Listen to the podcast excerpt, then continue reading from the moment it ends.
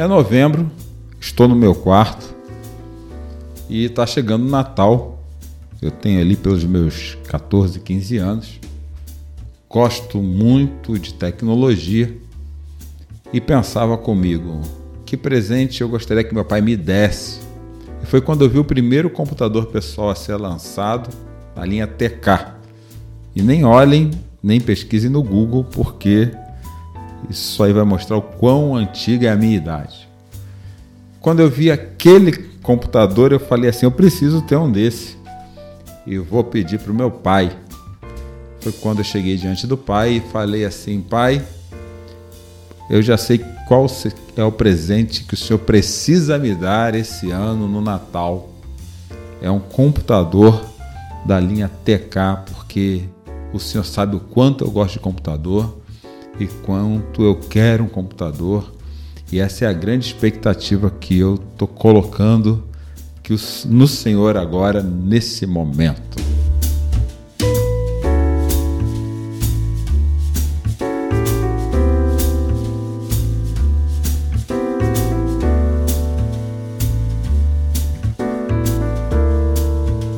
Olá, olá, sou Cláudio Martins. Muito bom estar contigo aqui agora e esse é um podcast sobre vida, espiritualidade e evangelho.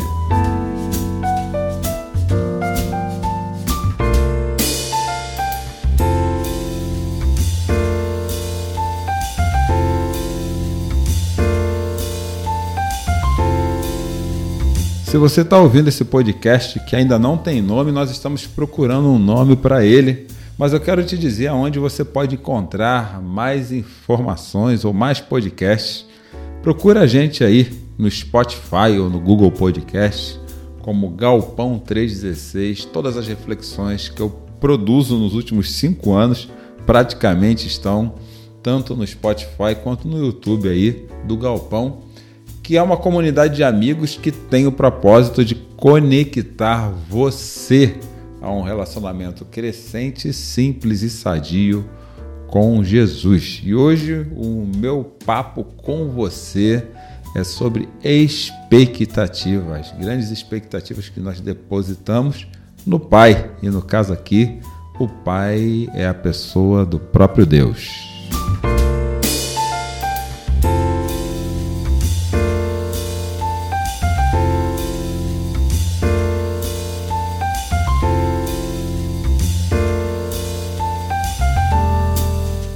Para conversar com você sobre expectativa, eu queria que você fizesse agora uma breve análise do seu coração. Qual é a grande expectativa que você tem a respeito de Deus nesse momento?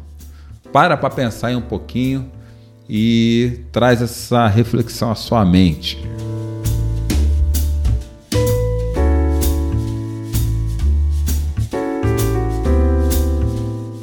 Bom, para falar de expectativa, eu me lembrei de um texto que existe no Evangelho de Marcos, capítulo 2, onde Jesus voltava de Cafarnaum e a Cafarnaum e hospedou-se numa casa.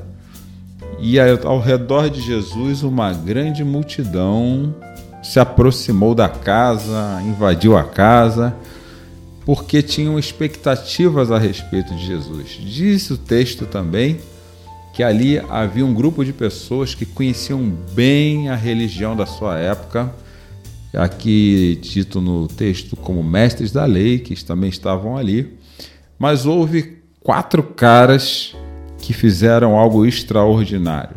Eles chegaram também com outras expectativas diante de Jesus, que era que o seu amigo que estava sendo carregado por eles numa maca fosse curado.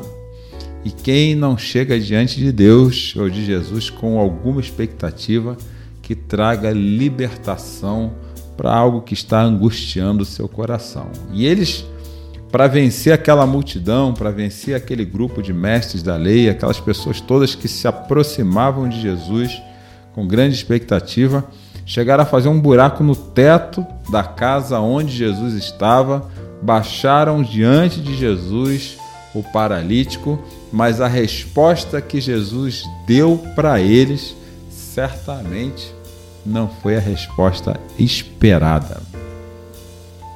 E como é quando Deus dá para você a resposta que não é esperada por você, mesmo que você há muito tempo esteja querendo uma coisa para a sua vida?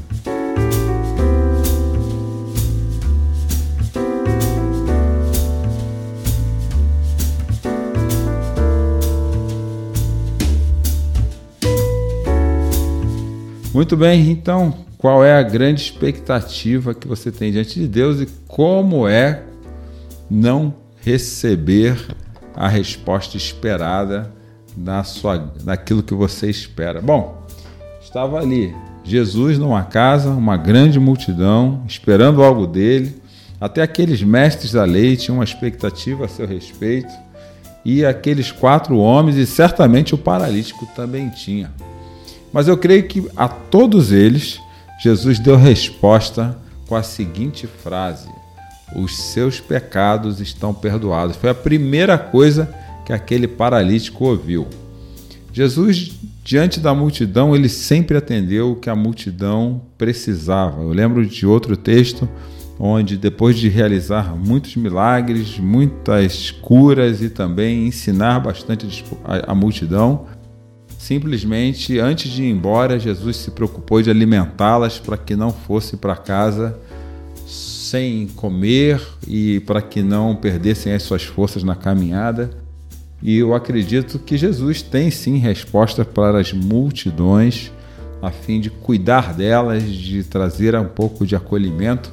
E isso vem acontecendo aí por meio de discípulos e discípulas de Jesus que entendem seu papel na sociedade na cultura onde vivem, tentando servir o reino, levando ajuda para as pessoas.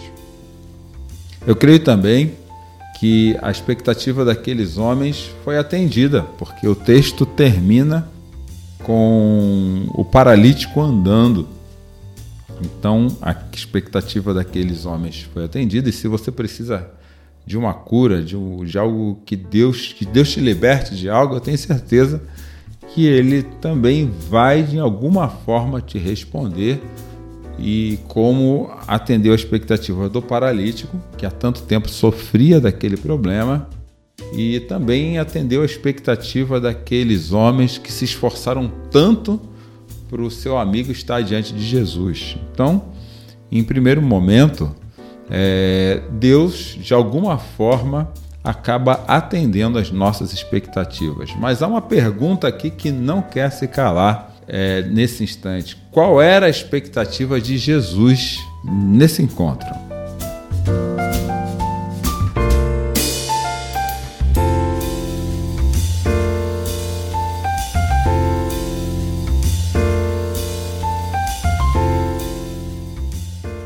Bom, saber as nossas expectativas a respeito daquilo que Jesus pode fazer por nós é simples. Normalmente nós fazemos uma listinha de problemas e colocamos diante de Deus e esperamos que de alguma forma ele atenda, e mesmo que a resposta não venha de encontro ou venha de acordo com aquilo que eu espere, mas de alguma maneira na nossa mente nós modulamos nossos pensamentos para entender que Deus esteve ali de alguma forma agindo. Mas entender a expectativa de Deus a nosso respeito é um pouquinho diferente. Afinal de contas, qual é a expectativa que Deus tem a respeito de nós, mesmo de alguma forma nos ajudando a encontrar respostas que estão além das nossas forças?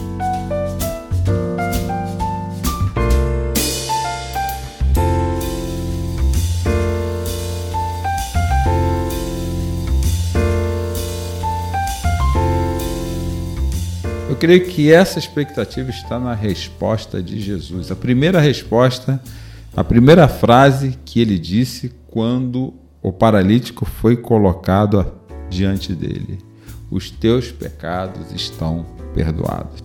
Talvez essa palavra pecado não seja algo comum para os seus ouvidos, mas biblicamente o pecado foi a opção que a humanidade fez de desconectar-se de Deus, desobedecendo a ordem que Deus havia dado a ela de não conhecer o mal e acabando conhecendo o mal, porque desobedeceu essa ordem, ele, a humanidade foi condenada à morte. E a morte faz parte da nossa vida todos os dias, como eu vi recentemente um mensageiro do Evangelho dizer, nós somos uma linha entre dois pós. A gente vem do pó e volta para o pó. Mas será que esse é realmente o, o que é, é, é realmente isso que dá significado a toda a nossa vida? Bom, Jesus veio para dizer que não. Ele vem dizer que a nossa vida tem um significado muito mais profundo que esse, que é a possibilidade de vivermos eternamente num ambiente totalmente perfeito, sem dores, sem lágrimas. E só há uma maneira disso acontecer é com Ele perdoando os nossos pecados. E isso aconteceu na cruz, quando Ele morreu no lugar daqueles que deveriam morrer, ou seja, eu e você. Assim você percebe que a expectativa que Deus tem a nosso respeito é totalmente diferente da expectativa ou das expectativas que normalmente nós temos diante dele. E a pergunta que, se, que fica é: será que eu vou ganhar esse computador? Será que como minha vida se comporta diante da expectativa que Deus tem sobre ela? Essa é a pergunta que precisa ficar no nosso coração.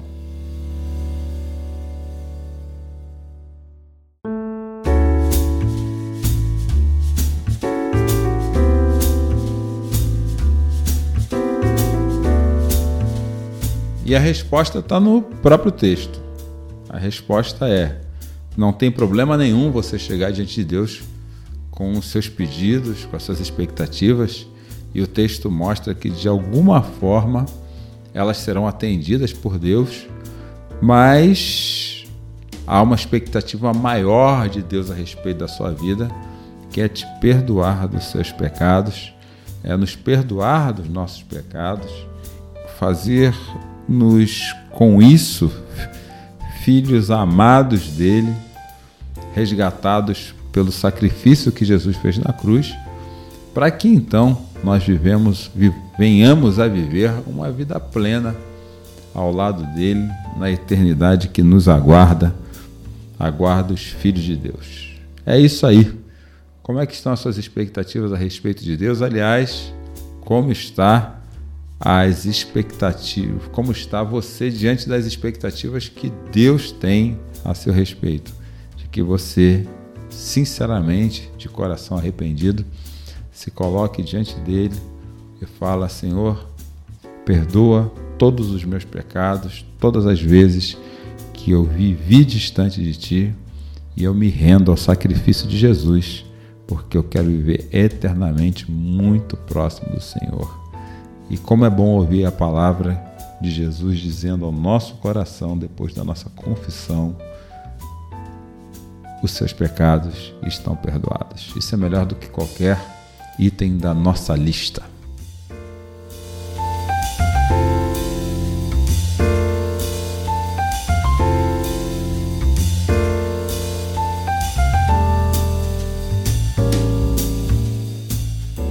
É isso aí, eu vou ficando por aqui. Esse podcast não tem nome ainda. Aliás, estou procurando um nome que não precisa ser perfeito. Se você ouviu o podcast anterior, vai saber por quê. E também estou aceitando sugestões, viu? De assuntos, temas, até entrevistas com amigos, queridos ou com pessoas que você acha legal eu bater um papo para falar de evangelho, vida e espiritualidade. Que Deus abençoe muito você.